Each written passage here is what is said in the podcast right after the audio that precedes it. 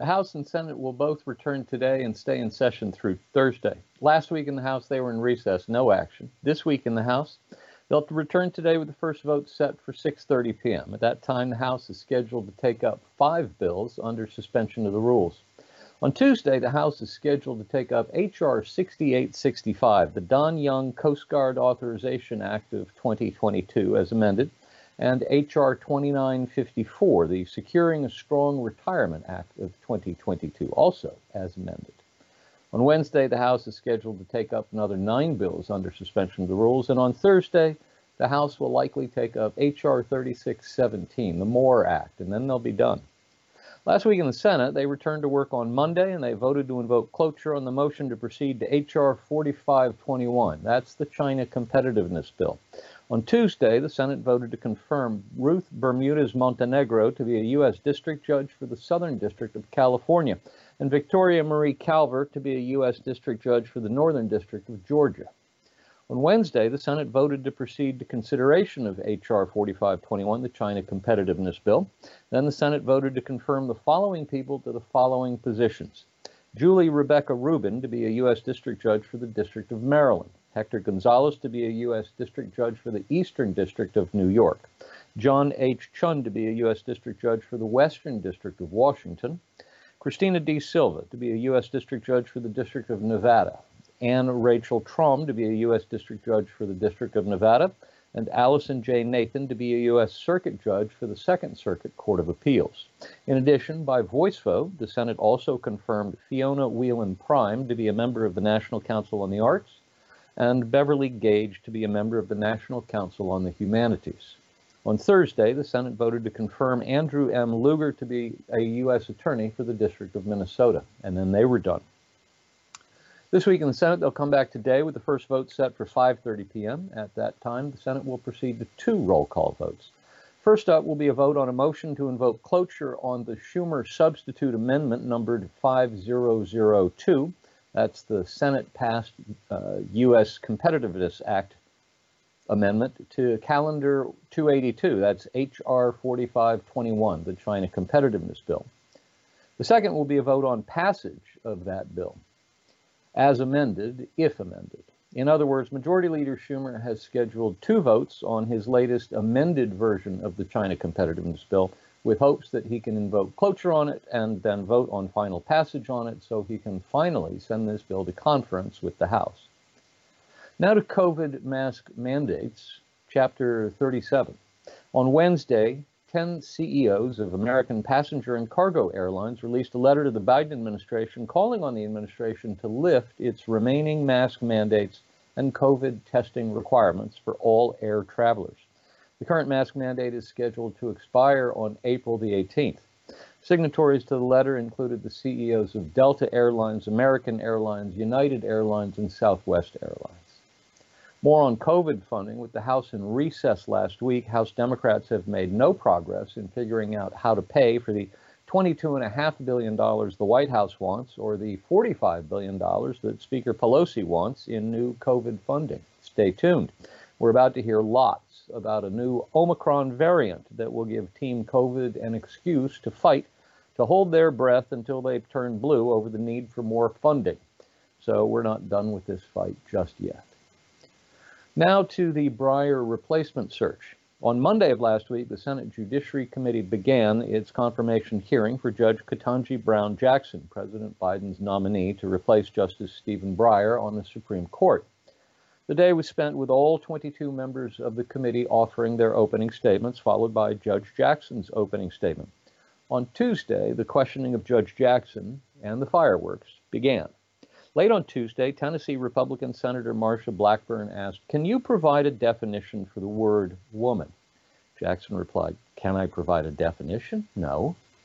Blackburn said, Yeah. Jackson said, I can't. Blackburn said, You can't? And Jackson replied, not in this context. I'm not a biologist. Is it possible she doesn't know what a woman is? Possible, I guess, but highly unlikely.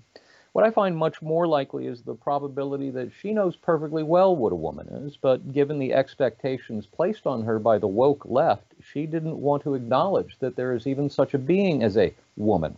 Because she didn't want to stir up a hornet's nest on the left, which not only believes there should be no differences between men and women, but there are no differences between men and women.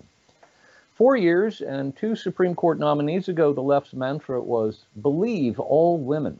Now the left's mantra is what is a woman?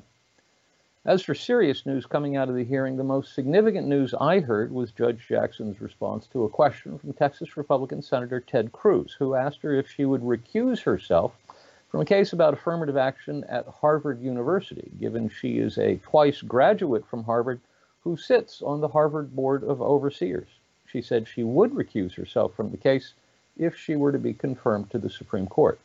I don't expect anything was changed by the confirmation hearings. Judge Jackson didn't say anything that would cause a Democrat senator to decide against voting to confirm her, and I didn't hear her say anything to give a Republican senator a reason to vote for her.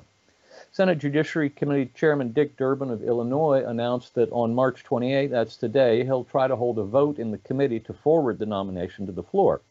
But there's a committee rule that allows anybody to ask that such a vote be held over for a week, and Republicans are expected to exercise that standard delay so we expect the committee vote will take place on April 4th, that is one week from today. That would set up a floor vote by the end of next week so they can vote to confirm her before they leave town for a two-week Easter recess. Now to the Biden billionaire minimum tax. On Monday, that is today, the Biden White House will transmit to Capitol Hill President Biden's budget request for fiscal year 2023. Ahead of time, on Saturday, White House staff decided to leak one of the, one of the budget's major new proposals, to wit, a minimum tax to be imposed on very wealthy American families, which the Biden White House is referring to as the billionaire minimum income tax. The Washington Post says it will apply to the richest 700 Americans, while the Wall Street Journal says it would affect fewer than 20,000 households. The tax would be applied to households worth at least $100 million and is an attempt to ensure that the very wealthiest pay at least 20% in tax on their income. And, and this is the key on the rising value of their assets. As anyone who owns a house or a piece of stock knows, our tax system does not require us to pay taxes on the rising value of our assets until that rising value is actually realized. That is, when the asset is sold and a capital gain is realized. We pay taxes on the value of that capital gain, but we don't pay taxes until we sell the asset. The Biden administration thinks it has figured out a way to make us pay taxes on the rising value of the assets we hold before we actually sell the assets and realize those capital gains. According to the White House document, the White House anticipates that the new tax would generate roughly $360 billion in revenue over the next 10 years. The Constitution makes no provision for taxing accumulated wealth, and the founders didn't think it was necessary to tax income. So when the federal government decided it wanted to tax income, it had to pass and ratify an amendment to the Constitution to do that legally. The 16th Amendment was passed by the Congress in 1909 and ratified by the final state in 1913. But as I said, there's no provision for taxing wealth, and to my mind, this certainly looks like an attempt to do just that. Stay tuned. More on Hunter Biden's emails follow up to last week's breaking news that the New York Times now agrees that the emails found on Hunter Biden's laptop were in fact real. The Federalist points out that one of the 51, the one of the 51 so-called experts from the national security and intelligence community that signed that letter back in October 2020 saying the entire Hunter Biden laptop story had, quote, all the classic earmarks of a Russian information operation, unquote, is David Buckley, who formerly served as the Inspector General of the Central Intelligence Agency. His current gig, he is now leading House Speaker Nancy Pelosi's probe of the Capitol, the Capitol riot, as the committee's staff director.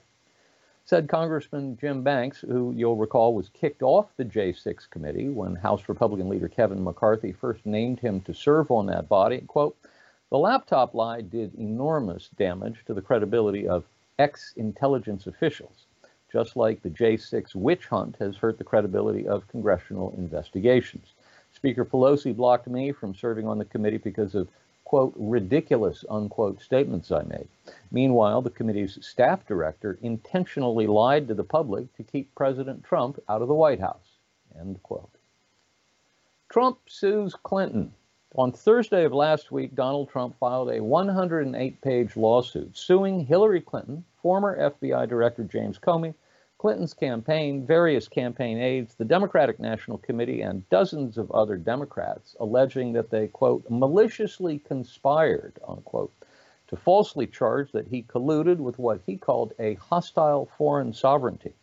The lawsuit alleges racketeering, a, commit, a conspiracy to commit injurious falsehood, obstruction of justice, and theft of trade secrets and seeks compensatory and punitive damages of more than $72 million, saying Trump's own known expenses to date have been in excess of $24 million. The lawsuit was assigned to U.S. District Judge Donald Middlebrooks, who was appointed to the bench by former President Bill Clinton. Before you ask how a man appointed by Bill Clinton can rule on a lawsuit where Hillary Clinton is one of the litigants, that did not stop him from ruling on and tossing out a 2015 racketeering lawsuit filed against Hillary Clinton over her use of a private email account and server while she was serving as Secretary of State. More on the Iran nuclear deal. We're still waiting to hear that the Biden administration has signed a deal with Iran and the other signatories of the 2015 Joint Plan of Comprehensive Action. I'm sorry, that's the Joint Comprehensive Plan of Action the only news on this front last week was that as Democrat senators learn more about what the Biden administration appears to be willing to give away in order to get Iran's signature on the document, they are becoming increasingly uncomfortable with the prospect of a revived deal. And now to Russia and Ukraine. On Thursday, the Russian invasion of Ukraine entered its second month, and Western news outlets are reporting over the weekend the Russian military forces in Ukraine appear to be moving toward a new strategy, giving up on a plan to conquer the entirety of the country and instead focusing on consolidating gains in the eastern regions of the nation. On Wednesday of last week, President Biden flew to Brussels to meet with NATO and European Council leaders. On Friday, he traveled to Poland, where he met with elements of the 82nd Airborne Division, stationed less than 100 miles from the Ukrainian border. On Saturday, he delivered an address in Poland that was overshadowed by a nine word ad libbed final line. For God's sake, he said, this man cannot remain in power. As the Washington Post reported, quote, it was a remarkable statement that would reverse stated U.S. policy, directly countering claims from senior administration officials, including Secretary of State Antony Blinken, who have said regime change is not on the table. It went further than even U.S. presidents during the Cold War and immediately reverberated around the world as world leaders, diplomats, and foreign policy experts sought to determine what Biden said, what it meant, and if he didn't mean it, why he said it. End quote. Within moments, the White House had walked back the statement. Quote, the president's point was that Putin cannot be allowed to exercise power over his neighbors of the region he was not discussing Putin's power in Russia or regime change, unquote, said an unnamed White House official. Further, wrote the Post, White House officials, quote, did concede it was just the latest example of Biden's penchant for stumbling off message. And like many of his unintended comments, they came at the end of his speech as he ad libbed and veered from the carefully crafted text on the teleprompter, end quote. This followed a similar Biden gaffe earlier in the week, at one point during a press conference after a session with NATO leaders when asked how the U.S. and its allies would respond to use of chemical weapons by Russia, Biden said, quote, we would respond. We would respond if he uses it. The nature of the response would depend on the nature of the use, unquote. In other words, whether the U.S. decides to go to war is dependent on the actions of a foreign dictator. That's not a good place to be. But wait, it got worse. Biden was then asked, quote, and to clarify on chemical weapons, could, if chemical weapons were used in Ukraine, would that trigger a military response from NATO? And Biden responded, quote, it would re, it would trigger a response in kind, whether or not you're asking whether NATO would cross, we'd make that decision at the time, unquote. The United States would respond in kind to the use of chemical weapons. We've signed treaties outlawing the use of chemical weapons, and Biden knows that. Responding in kind would put us in violation of international law. Perhaps it's time for the president to rely on written statements and avoid unscripted comments. And that's our Washington report for this week.